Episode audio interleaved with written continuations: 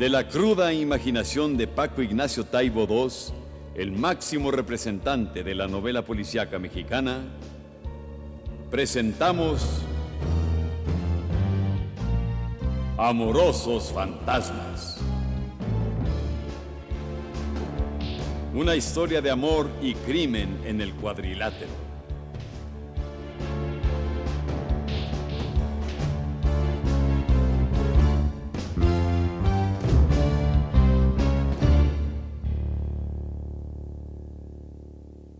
Velasco Arán había visitado el lugar donde Virginia Valley ejecutó un pacto suicida con un amigo suyo. Allí encontró los dos cuerpos, desnudos y con un balazo bien puesto. Ahora trataba de recabar pistas sobre el supuesto suicidio y recurrió a Laura Ramos, su amiga, la locutora más sensual de toda la radio.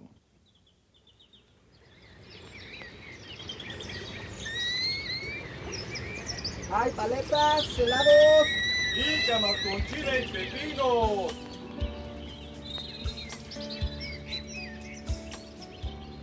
Laura corría con pants y sudadera. No traía los lentes que le daban su habitual cobertura de intelectual, y por lo tanto más bien lucía como una modelo yankee de anuncio de Miss Clerol, con la cabellera sacudiéndose al vaivén de la carrera.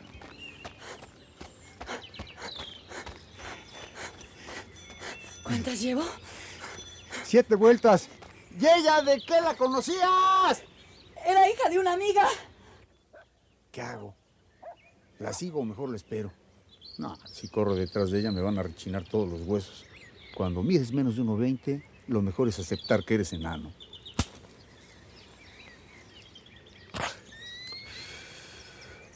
Mejor aquí la espero. Paletas, helados, ¿cuántos?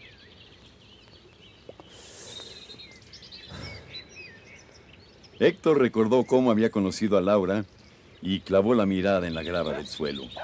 Cuando el cuervo, un amigo mutuo, se marchó a la Sierra de Puebla a dirigir una estación de radio para las comunidades indígenas y dejó su lugar a Laura en La Hora de los Solitarios, un programa nocturno con buena audiencia. Y eso bastó para que el detective y la locutora se hablaran de vez en cuando para contarse historias. En teoría deberían de ser 10 vueltas. Pero como te tengo aquí, lo voy a dejar en 8. Solo tú te crees eso de que me vas a hacer el favor. Si estás al borde del infarto, fumas más que yo, vives en el Distrito Federal, bebes cerveza como si fuera jugo de manzana y luego quieres ser sana. Pues algo bueno debe tener ponerse a dar tantas vueltas. Claro. Lo único sensato de dar ocho vueltas es que ningún violador se animaría. En general son una punta de bolsones. Les gustan las de tres vueltas nada más. Dame un cigarro. No te digo.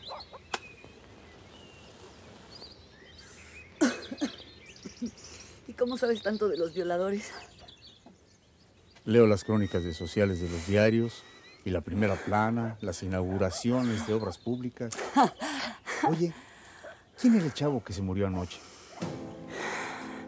Ella tenía 17 años. El tipo 19. Nunca lo conocí. No sabía de su existencia. ¿Tú qué averiguaste? Pues poca cosa, lo que decían por ahí. O sea, Un pacto suicida de dos adolescentes. Él le disparó, ella murió primero, él se suicidó después. Ella, un tiro en el corazón, él un tiro en la sien. Dos balas, dos cartuchos, prueba de la parafina positiva en su mano derecha. ¿y qué más? Casa prestada, dueña, profesora de inglés del colegio de ambos. Está de vacaciones en Houston o en algún lugar así, donde venden hot dogs. Virginia no había tenido relaciones sexuales esa noche, ni antes. Ella era virgen. Estaban desnudos.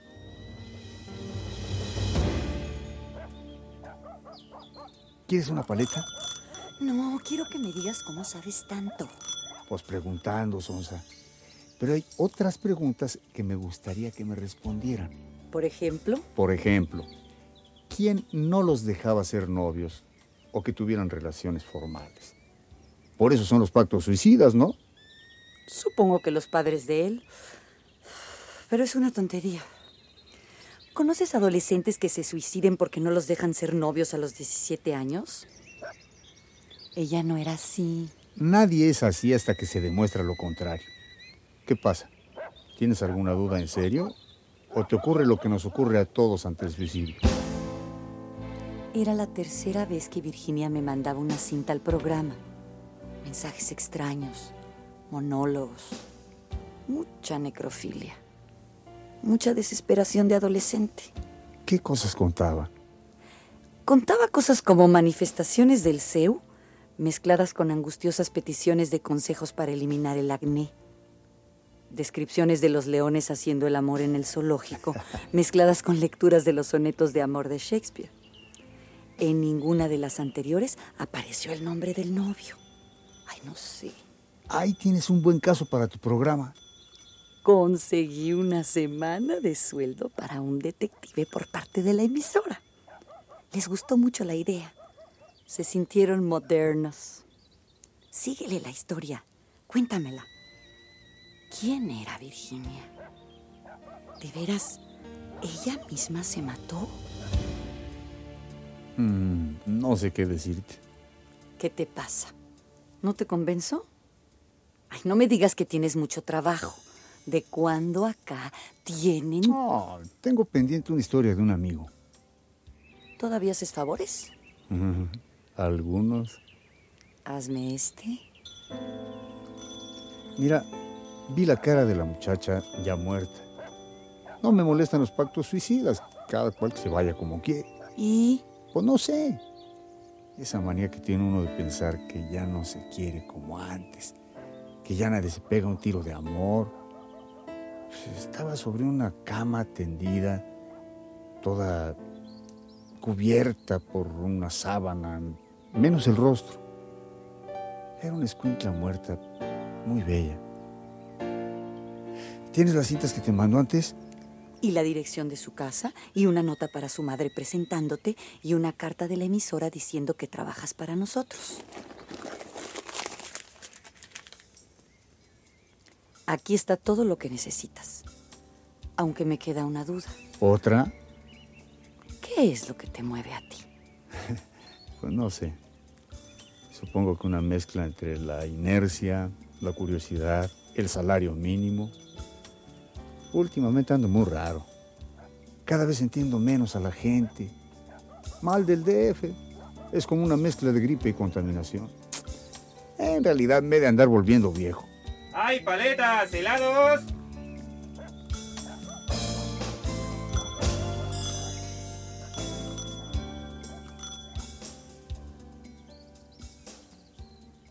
Suicidarse por amor no parecía una idea muy convincente para Héctor Velasco Shane, ni para Laura Ramos, ni siquiera si Virginia hubiera estado enamorada. Pero, ¿realmente lo estuvo? Y si no, ¿por qué se mataron?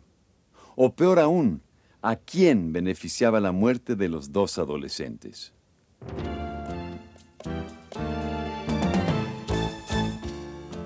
Una vez más subió al ring la imaginación de Paco Ignacio Taibo II. Amorosos fantasmas. Una historia de amor y crimen en el cuadrilátero llegó hasta sus oídos gracias al apoyo del Fondo Nacional para la Cultura y las Artes, Radio Querétaro, Radio Universidad Nacional Autónoma de México y Grupo Multimundo. en la estelar a 20 capítulos sin límite de tiempo. Claudio Brook es la voz que mece la historia. Héctor Bonilla, detective accidental. Ofelia Medina, la voz más cachonda de la radio. Tiaré Escanda, hermosa joven suicida. Roberto Sosa, bajo la máscara del Ángel 2. Susana Alexander, enseña inglés y es maestra de piernas.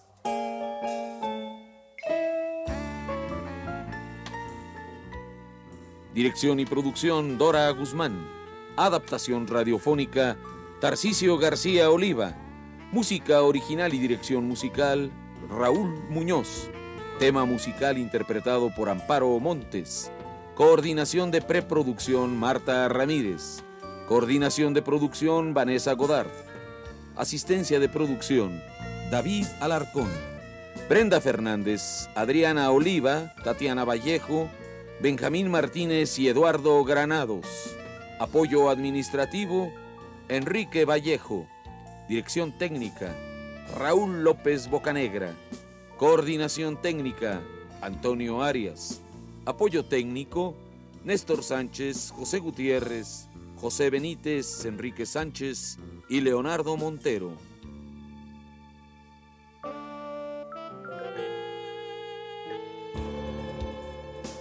Nos acompañaron en este capítulo Paletero José Cruz, Frutero Gerardo Arzola.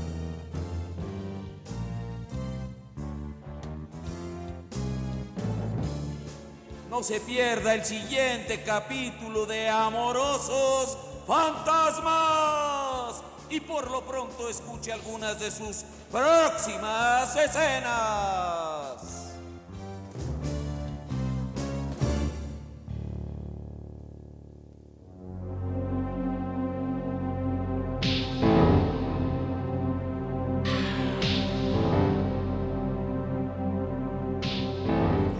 Estaba muy enamorada. Para nada.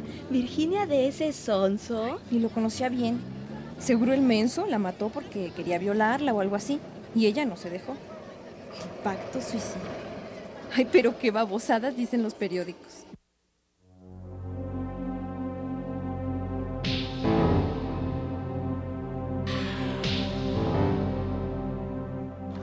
¿Y conoció usted al novio? Bueno, el que murió con ella. No era el novio, era un chavito que le estaba echando los perros, pero ella no le hacía mucho caso. Ese era un imbécil. ¿De plano? Una vez le quiso dar una ventona a la señorita. Venía con su papá y ella los mandó a volar. Usted créame a mí, que aquí lo veo todo. No le crea a los periódicos, esos nomás engañan.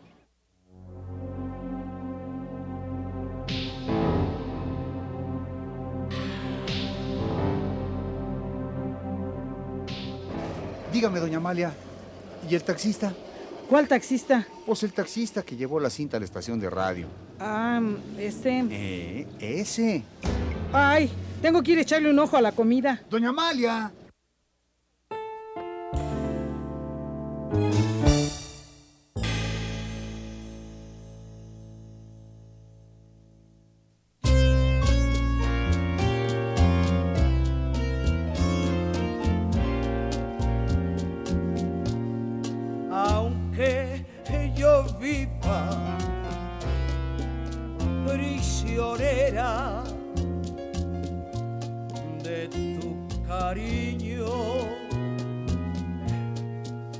Gran amor. Por Dios te juro nunca tenerte, siempre desearte y amarte más. aunque yo quiera olvidarte, mi corazón se aferrará como un fantasma siempre en tu mente. Te seguiré tú así lo has querido.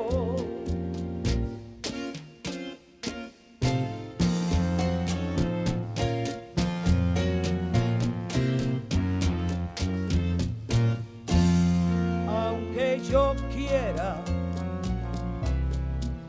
olvidarte,